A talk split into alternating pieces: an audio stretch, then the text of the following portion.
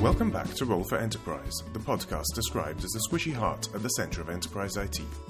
With us this week are Lilac and Zach. Mike is still traveling, but he'll be back next week, uh, which is great because we've got an exciting episode planned. We're going to be talking about enterprise sales and pricing from both sides of the table. Yes, I'm using exciting in the widest possible sense of that word, maybe stretching a point slightly. Okay. But we're looking forward to, to that conversation, and I hope it will be interesting for you listeners as well. This week, all of the conversation in enterprise IT has been about Okta to the point that I actually struggled to find much else to put into the, the running notes for this week's episode. To recap, in case you were just, for instance, busy with a reorg all week, Lilac, um, Okta uh, got popped. If you're not familiar with Okta, they're a single sign on provider.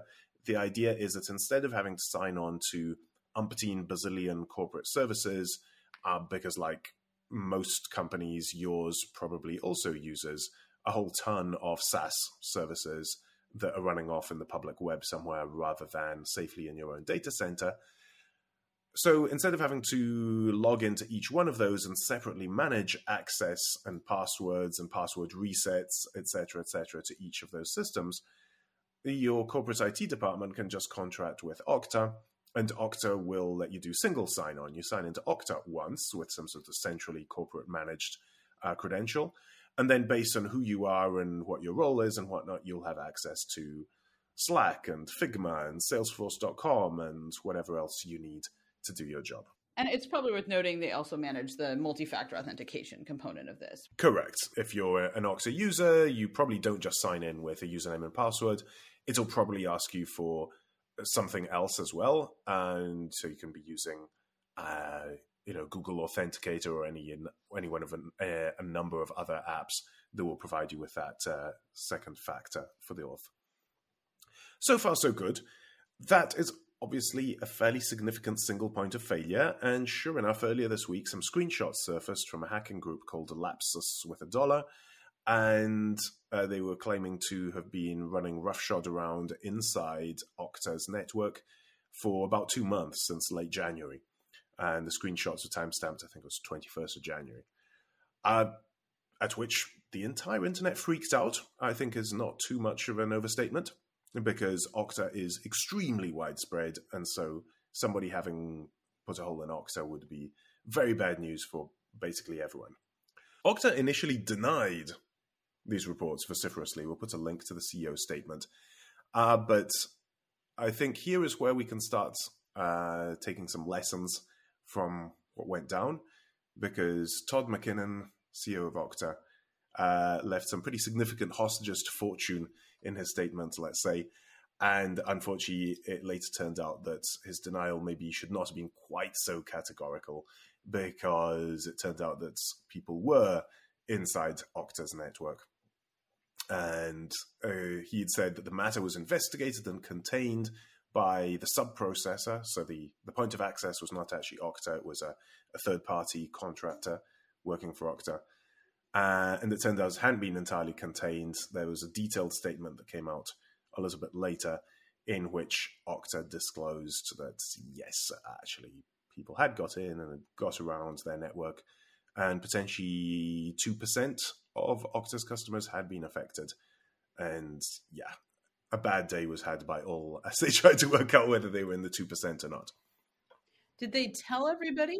One assumes that they disclosed to the affected clients in private. Uh, but nobody's going to raise their hand and say because that's obviously a, a, weakness. Yeah. Okay. Yeah, and so it's interesting how this happened, right? So you, you had a you know uh, remote management software, third party, you know, uh, employee. Um, you know, everybody's talking about zero trust, especially now when you go on, you know, your LinkedIn feed or whatever it might be. Everybody's pushing their company's security capabilities and zero trust, zero trust would that have even helped here? I, I don't think so. So, you know, how do you mm. protect against this? This has been the age old problem. You know, you, ha- you can't, you, know, you have to trust your internal employees, right? And this isn't the only um, uh, issue that that's come out recently with, you know, coming from the inside, you know, uh, a security hack, but just makes me wonder what is all this zero security discussion going on? Is it really helping here? So when I was preparing for the to record this episode, I went looking for an old blog post of mine that I wrote not quite a decade ago, but not far off. Um, and I think I was still working for Lilac at this point. I was talking precisely about this problem that um, our security posture used to be based around perimeter defense, city walls. You have the city wall and you have gates in the city wall, and you come up to the gate and you have to explain yourself. But if you're allowed through the gate, then that's it. You have free run of the city. Uh, and that's how it used to be. You had a password to sign into the system, but once you're in the system, it's assumed that you're you're okay to be in there, and you can run around. You can do what's called lateral movement within the system without any further checks. And that's okay when there's a clear inside and outside. Things are running inside the data center. Uh, we authenticate with LDAP, Active Directory, what have you, that we control, and it's very clear inside and outside. What zero trust is supposed to be about, in my understanding, and yes, there's all sorts of debate about what zero trust actually means, uh, but is that we no longer uh, take that trusting uh, approach, and that because we've kind of knocked down the walls and everything's sprawling all over the place, uh, we don't rely on the perimeter, but we check people at every point. So, uh, one example, because precisely of this problem of the insider threat, if someone gets hold of the keys, or if someone is, you know, an employee and an insider, and they they're suborned, either their account gets stolen or they themselves are being blackmailed or whatever it might be, all bets are off. They can go and do whatever. So if you, on the other hand, take away that trust and check at every point, at every stage, try to segment down your trust to the most granular unit of measure possible uh, and check that, then you can you can avoid these consequences. So in my world, the world of databases, we talk about field level encryption. So it's no longer a question of you have access to the database and can run queries, or you don't have access to the database and you can't run queries. You might run a query and have permission to run the query, but what you get back is still encrypted. It's encrypted with a second key. Or redacted or uh, something, right? Right, exactly. And this is precisely to avoid the insider threat that someone who's the admin of the database for their job has to have the run of the database, um, maybe they still shouldn't have access to the contents of the database because they're sensitive. And so you take a zero trust approach and you encrypt or redact or whatever uh, at a field level, at an individual field level, as well as securing the, the access to the database, the ability to run queries in the first place. And there's a whole combination of these sorts of things to prevent lateral movement, or at least to detect lateral movement. If you detect someone's doing something weird and squirrely, it's 5 p.m. on a Friday.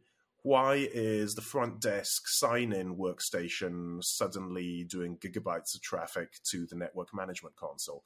That seems weird. And oh, yeah, it turns out that somebody managed to sneak a, USB Wi Fi access point onto it, and somebody sitting in the parking lot tunneling into the network management console that sort of thing. If you've if you're looking for unexpected patterns of behavior inside your network, not at the perimeter, but inside the network, you can detect uh, these things, even if at every step the uh, people had the keys, the authentication, or whatever. Yeah, and it's I mean, yes, that that's you're definitely right. There's also you know traffic flows. I mean, you know you yeah. don't need to go in and connect through a VPN client. Those things are gone. To your point, right? I mean, it's it's where your traffic flow, right? So if I'm a remote user, I don't need to go through my corporate data center to access what I need to access. I can just go directly to the What's cloud. The, point, right? the resource yeah. I'm trying to access is an exactly, AWS anyway. Exactly. And, and it's it, yes, exactly, and it's um, you know, but again, it's it's not the end all be all. So you know, this happened. Uh, that it doesn't really matter if that would have helped or not. I mean, unless you're you know um, and let's be honest, there's bad actors inside of these organizations, right? So it's you know, and I might point out that what was it a few weeks ago that the didn't the FBI warn against? Um, we'll put a link in there, but I know they warned against um, oh, an exploit, Kaspersky? right? Well, that too. Yeah, you're right about that. Mm-hmm. Yep, you're right about that. Who could Actually, have seen that coming? Truly, a mystery. It's baffling. yeah, exactly, exactly. Um, I think there was also something around multi-factor authentication. Didn't somebody call out um, uh, maybe it was actually, um, yeah, the Russian hackers. Yeah, they're the ones that exploited a vulnerability in MFA security protocols. So yeah, that's something else we'll put in, in there. But yeah, it's it's just interesting to me. Again, I, I almost every organization, even if it's traditional, you know, um, technology companies that have been around, you know, 20, 25 years, they're they're all touting zero trust, zero trust. Our firewall is zero trust. This is zero trust. Well, it's got a buzzword component to it now that that people are obviously going to adopt. It's going to be zero trust, low code for a long time, and that's that's fine, I guess. AI, machine learning, Web three, crypto. That's right, all of it. let's do some machine learning on the zero trust, low code but wait a minute, no code. Can... We're, we're not gonna. We can't sneak in no code. To me, that's not really as much a buzzword. Maybe, maybe a little bit. We'll bring that up next maybe. week. We'll talk more about that. I think we need no code security. That would be really good. Oh, I, am writing the the Y Combinator proposal right now. People are going to anchor on it, and I think the concern for me, at least, is that it feels like a um, from a from a just a, a, positioning perspective of things like zero trust just feels like a marketing arms race right? Because after after zero trust what do we have? Like negative trust? Like i like we're just continuing sub zero that's right kelvin degree trust. Like I, I don't i don't under it creates this impression that that you've solved this problem. You have not right?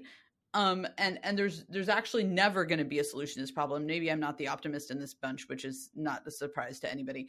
Um but this is an arms race. It will continue to be an arms race. Yes, you can detect people's patterns of behavior as being anomalous, but also a good hacker is going to make their behavior patterns not seem anomalous, right? They're going to try to ride the the air currents of normal behavior and do their nefarious deeds over time, right? And and the thing that I think is perhaps to me the most um, difficult for us to grok in the greater world when we hear news like this is the time scales upon which people are operating because i think we think of uh, like the old school malware idea of a virus or a or some sort of um, uh, malware being being shipped out, being written over some short span of time, being shipped out, propagating, and sort of opening up a world of hurt. Right? Actually, now hackers are very very happy to invest months and years slowly, carefully, meticulously wearing down and understanding the defenses of the organizations that they're hacking and mimicking the behaviors that they need to mimic. And they have the patience of, of, of almost decades to solve these problems. And when you're fighting that kind of battle, it's a very different one. This is why we call them the, the APTs, the Advanced Persistent Threats. And that's where we might have got lucky as an industry because the Lapsus Group, uh, who we previously discussed, actually, they prior uh, with us.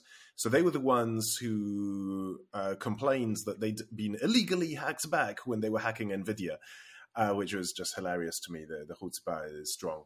Um, but uh, it turns out that there's there might be a reason uh, for their behavior, that Lapsus was led by a 16 year old in Oxford, the original one in the UK, who's some sort of multi millionaire cyber criminal.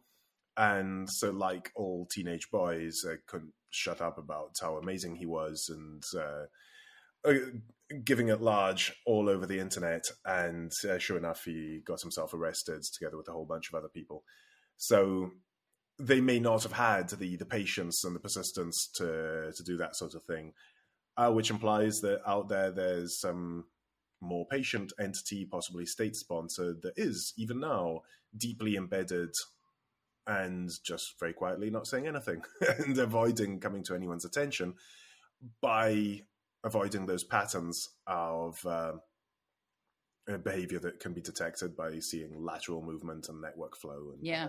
i think that's right. I just the i think that there's actually benefit in reframing the story along those time cycles a little bit um because it i i think that in in the sort of abrupt nature of, of of hacking and breaches in the words and the language that we use around it i think that that it's it's actually creates misconceptions for all people right? It, for for legal people for end users for consumers for businesses about the the nature of this um warfare that that I don't think is beneficial to us. I think if we accept that this is a real long game, it's the difference between like let's write out these next six weeks of COVID, which is how we felt in 2020, right, and saying, oh, the next two years is going to be an unbelievable crap show right? And and that spread is is really significant in what you're fighting against and how you anchor and when you're disappointed and when you're you know i, I didn't anticipate that christmas was canceled right?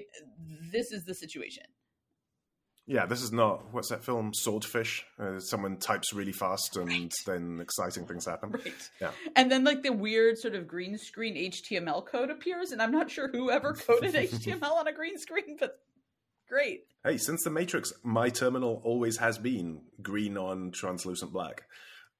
Of course it has.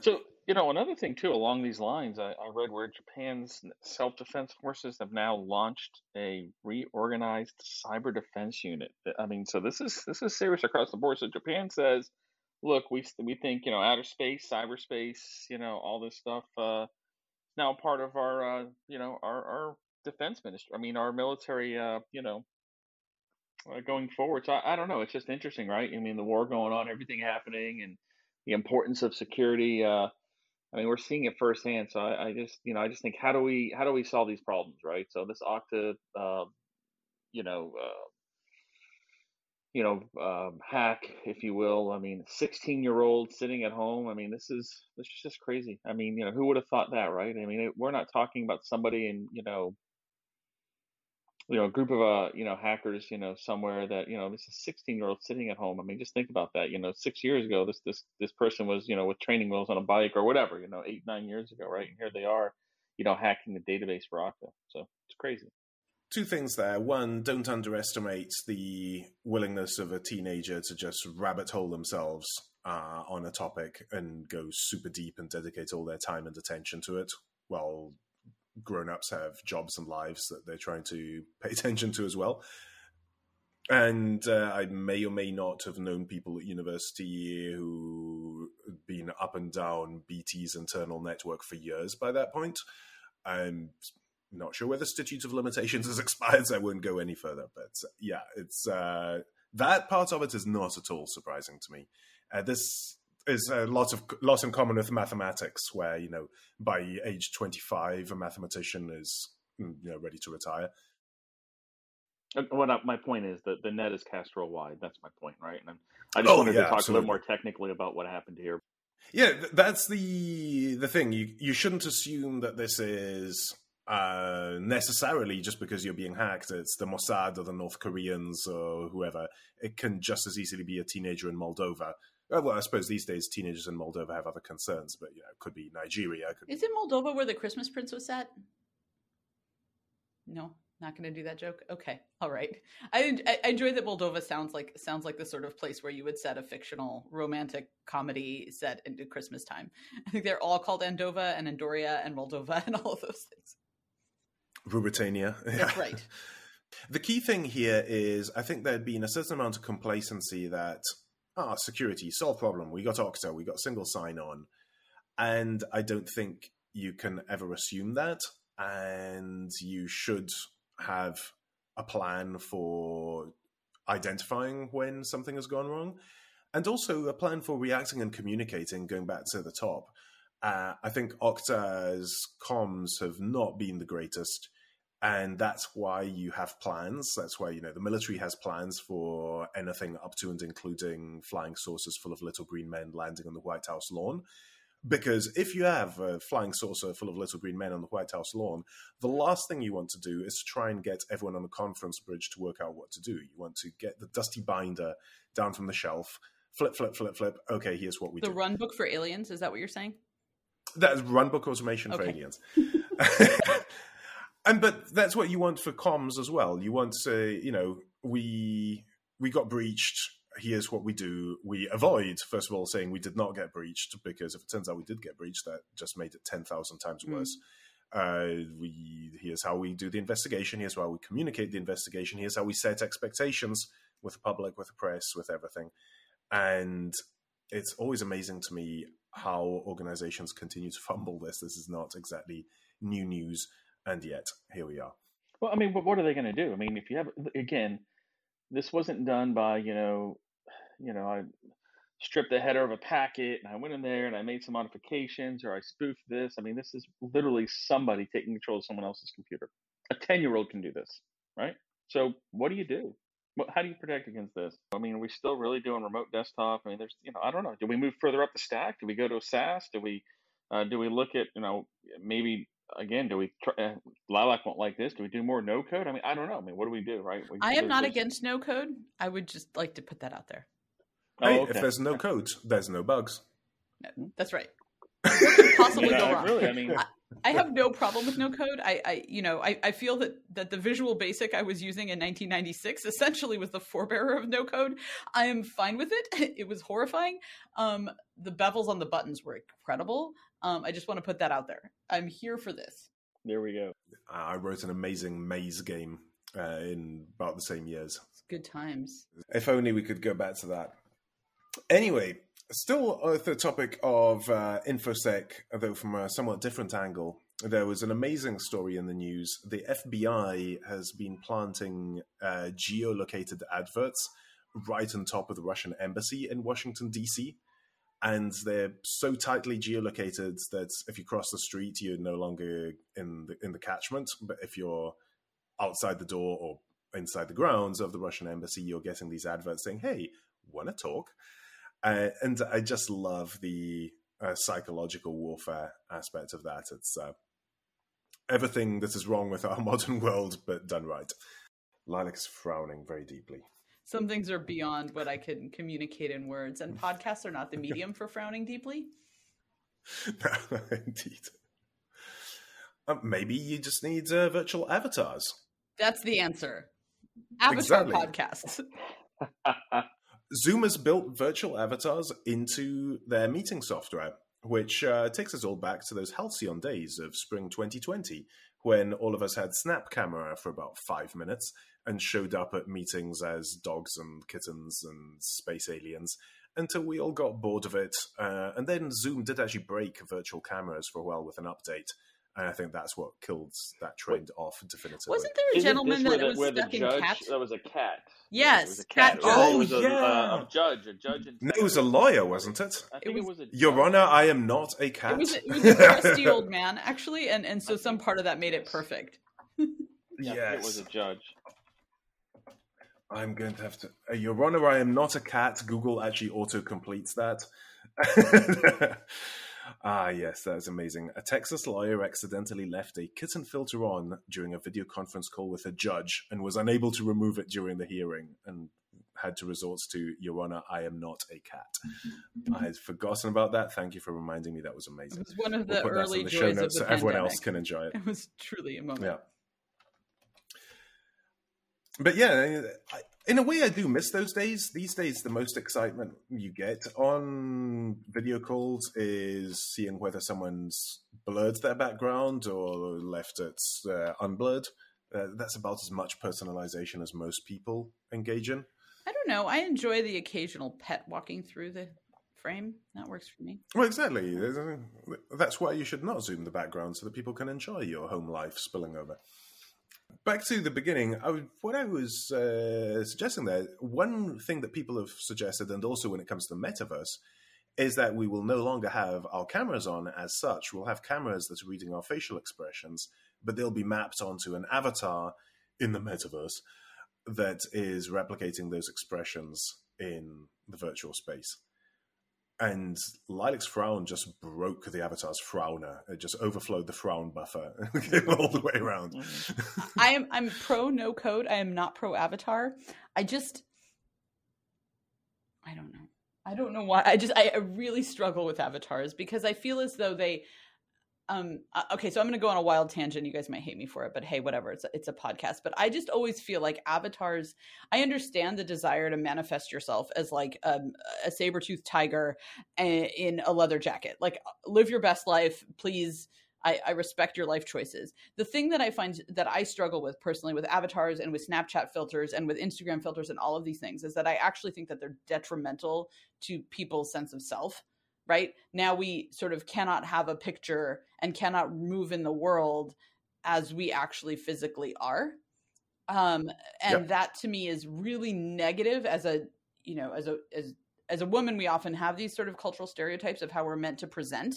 And I often feel as though when I'm presented with an avatar, like eh, you're usually dealing with a, a sexy saber tooth tiger in a leather miniskirt, and I, I just there is no option for you know um, middle aged mom in the avatar world. I think nobody wants that particular th- it always even the ones that seem to try to be inclusive always feel like they're extremely optimistic maybe. And and it i think that i don't know i just don't think it's that beneficial for in particular children or young people to constantly re remanifest their image in a way that makes the the reflection in the mirror seem subpar I, I like what you said, and I I agree completely. And who are they going after? Is that who Zoom is? I mean, that's have they now pivoted from their their business? Uh, you know, trying to you know go deep into the business now. Are they I mean, that's how really what they started, more consumer based, right? I mean, it's the reverse. They've they've always been enterprise. They're trying well, to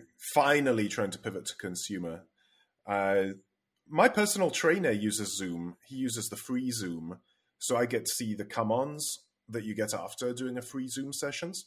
Uh, they used to be very enterprisey, and now they're all about individuals and how much you personally can benefit from having a paid pro Zoom account. So it's been an interesting shift to see. Um, but going back to Lilac's point as well, I think that's very, very valid, very well made point.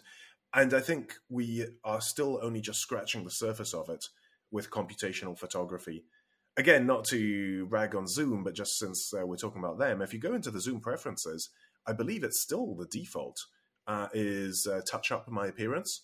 And if you have a, a good webcam, it is eye opening watching the, the difference. It smooths all your pores and all your wrinkles, and uh, it's subtle, but not that subtle.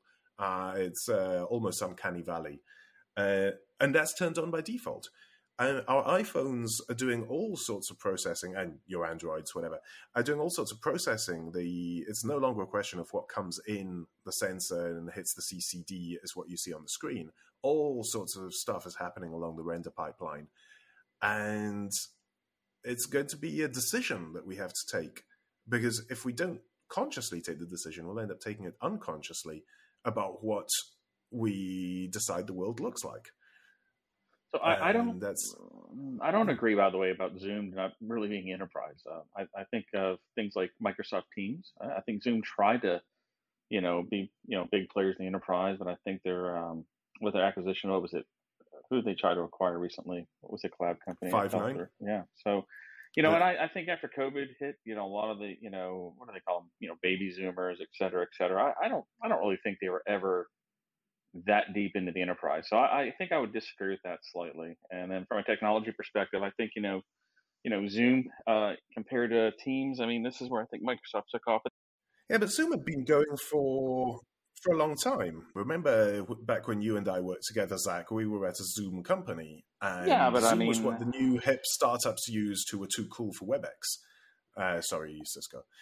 Yeah, I think the needs changed though, right? Once COVID hit, and I think that's when it was adopted, and with COVID, yeah, they, but we talked about this at the time. I'll have to dig up the episode reference, uh, but I think they bungled a shift to consumer two years ago when they had that moment where they had all the security problems, and that was because they they didn't quite understand how different it was being in the consumer world. The one that's I think is particularly emblematic is they had this issue where they had this feature, which is a useful feature in the enterprise world, that if you and I have the at rollforenterprise.com email address when we sign into Zoom. We get added to each other's contact books and calendars and whatnot in Zoom, which is fine if we're, you know, rollforenterprise.com and we subscribe to a corporate Zoom account. That's a useful feature for us. If we are actually two private citizens and we are customers of local.isp.com, and that then that doesn't work. And Zoom had tried to address this by commenting out, you know, gmail.com and hotmail.com and the obvious ones. But a whole bunch of like Dutch ISPs had not made it onto that list. And the customers of those ISPs were like, who are all these people? I don't know these people. Why are they in my Zoom? And that that's the sort of thing that tells me that Zoom thought it was a corporate service uh, and was rapidly trying to pivot to being a more personal oriented service. I remember I remember that episode we, we spoke about what they need to do to really dig into the enterprise. Yeah. And they tried to do it and they didn't do it. and I think the lines are blurred. Uh, so when you say consumer market, I mean, what what, what is a consumer product? I mean, it's not really a market there. I mean, there was during COVID, but there's not really a market there. You know, I mean, I don't know. I don't. I'm going to argue that actually, Zach. I think that I, I think that there's more consumer-ish market. When I think about what that is, that's education. Okay, that's what I'm saying, though. That's a blurred line. What consumer-ish? What, what is the ish? I mean, no, no, no ish. Is it consumer or not? I think that's a blurred line. I mean, so give me. An, I mean, so go ahead, Like, Finish that. I'd like. No, I mean, I guess my thought is, we look at something like OutSchool runs exclusively on Zoom. The end user of an OutSchool session is a seven-year-old or a ten-year-old. So the the UX and the function of the thing had better be pretty consumer. On the other hand, there's an enterprise component to the OutSchool being an organization, right, that's providing a service. Um, but I think that that ultimately Zoom is stuck in that horrible situation where some large percentage of the people who are paying who Zoom is paid for by one organization and used by another human. And that second human could often be somebody who's essentially a child, a consumer, not a corporate entity. And so you've got this, they essentially are operating in a channel model. When Zoom is selling its services to OutSchool and OutSchool is using it to fuel education for seven year olds, OutSchool becomes uh, essentially a Zoom OEM. And they have that's a, not consumer. That's not consumer. No, that's a school using it. There's a guy in an IT department supporting that, or a girl supporting barely. that. No, that's not consumer. I mean, what doesn't matter if it's barely. It's still a part of it. I mean, that's not true consumer. But the UX That's has to be idiot simple. About. You can't ask a 10 year old to fix an IP configuration. Like everything about the user experience and the way in which they interact with Zoom has to be iPhone app stupid. There's definitely an overlap between what a consumer user needs and an enterprise user needs. And and we just we went through this uh, whatever it was 15 years ago when people started bringing iPads to work and demanding to use their iPhones instead of their Blackberries. And that's uh, I think that that's a very clear a change that there has been that uh, it was no longer tolerable to people that the enterprise product would be ugly. I think Zach's also getting at a, another valid point that it's not yet clear why someone would pay uh, for for Zoom apart from for work, and so that's why avatars and fun features uh, are worth trying. Certainly, if you're Zoom, I'm not sure whether that's what will put them over the top uh, but it's certainly worth giving it a go. Uh, because the alternative is Skype. I mean, Skype was ubiquitous, and if it didn't come back during COVID, it, it's this dead, Jim. Skype is dead. FaceTime though did did good business during COVID, right? I recognize that's part of the platform, but yep. like to me, FaceTime video, WhatsApp, and Zoom were the three options for engaging like in video with friends and family and and Zoom had the benefit of screen share in a way that FaceTime doesn't quite live the same and, and like the benefit of different platforms like a like a Chromebook or right? But I agree I canceled my Zoom subscription as a personal user. I, I had it for the longest time so that my father and my child could I don't know play Settlers of Catan together. Um now I, I don't need it in my life. Yeah. That's where and I hope this doesn't turn into another massive tangent, so we'll have to split it into two episodes. But that's where I really want uh, an all-in-one device that is a video calling device that is not Facebook. What I want is the Facebook portal without Mark Zuckerberg inside it. Uh, something that has a webcam in it and a big screen and doesn't have a million wires going everywhere, and that you can turn it on and talk to grandma uh, as a, a moderately intelligent five-year-old that's something that needs to exist and doesn't yet. Like I say, I was doing um, uh, because apparently we were back to 2020. I caught the COVID this week. Don't worry, I'm all better. Um, but it means I wasn't able to visit my personal trainer, so I was doing a session at home over Zoom.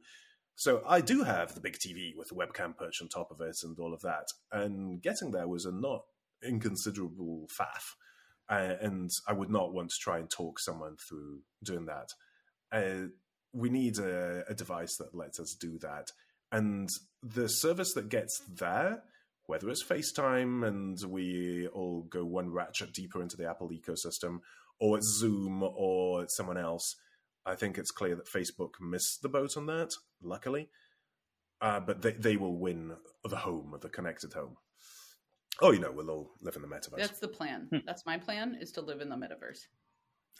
And you can have animated GIFs as your wallpaper. On which note, one sad note, uh, the inventor of the GIF has died after getting COVID. Uh, so, yeah, it is still out there, despite all our talk about wanting to get back to in person events. And do keep on wearing your mask and being careful. Uh, but also, it turns out the inventor of the GIF pronounced it wrong. I'm shocked. Apparently, he pronounced it GIF, which makes me question how he thinks the word graphics is pronounced. I feel that he's the authority on this topic and he should be respected. See, normally I would, but on this, I, I think this is the hill that I would choose to die Oh, on. okay. Uh, what a hill! What a hill! a, a real a real lump on the ground for you to die on here. Okay. yeah, pimple. anyway, on that note uh, of shattering disappointment, uh, do check in next week. Um, Mike will be back. We'll be talking enterprise sales and pricing. It will be riveting. I promise to include fun special effects to keep you awake. When it comes to recommendations, I'm continuing to recommend uh, MongoDB World 7th through 9th of June in New York City. With my discount code Dominic Wellington25, you can get 25% off. And it uh, will continue to get more expensive as it gets closer to the date. So if you think you're interested, it's never going to be cheaper than it is today. It's going to be substantially more expensive as you get closer and closer, you know, the usual way these things work. If you can't be in New York City for several days in June, don't worry, it's also going to be streamed and archived and hybrid because, as we said, COVID is not over. Everyone's situations are different. Uh, so that is an alternative as well. But I, for one, am looking forward to in person events being a thing once more. With that, do follow the show on Twitter at Roll4Enterprise at number 4 or on our LinkedIn page. Uh, send us suggestions or questions for that uh, enterprise sales and pricing discussion next week. The theme music is by my friend Renato Podesta, and we will talk to you next week. Thanks, everyone. Thank you.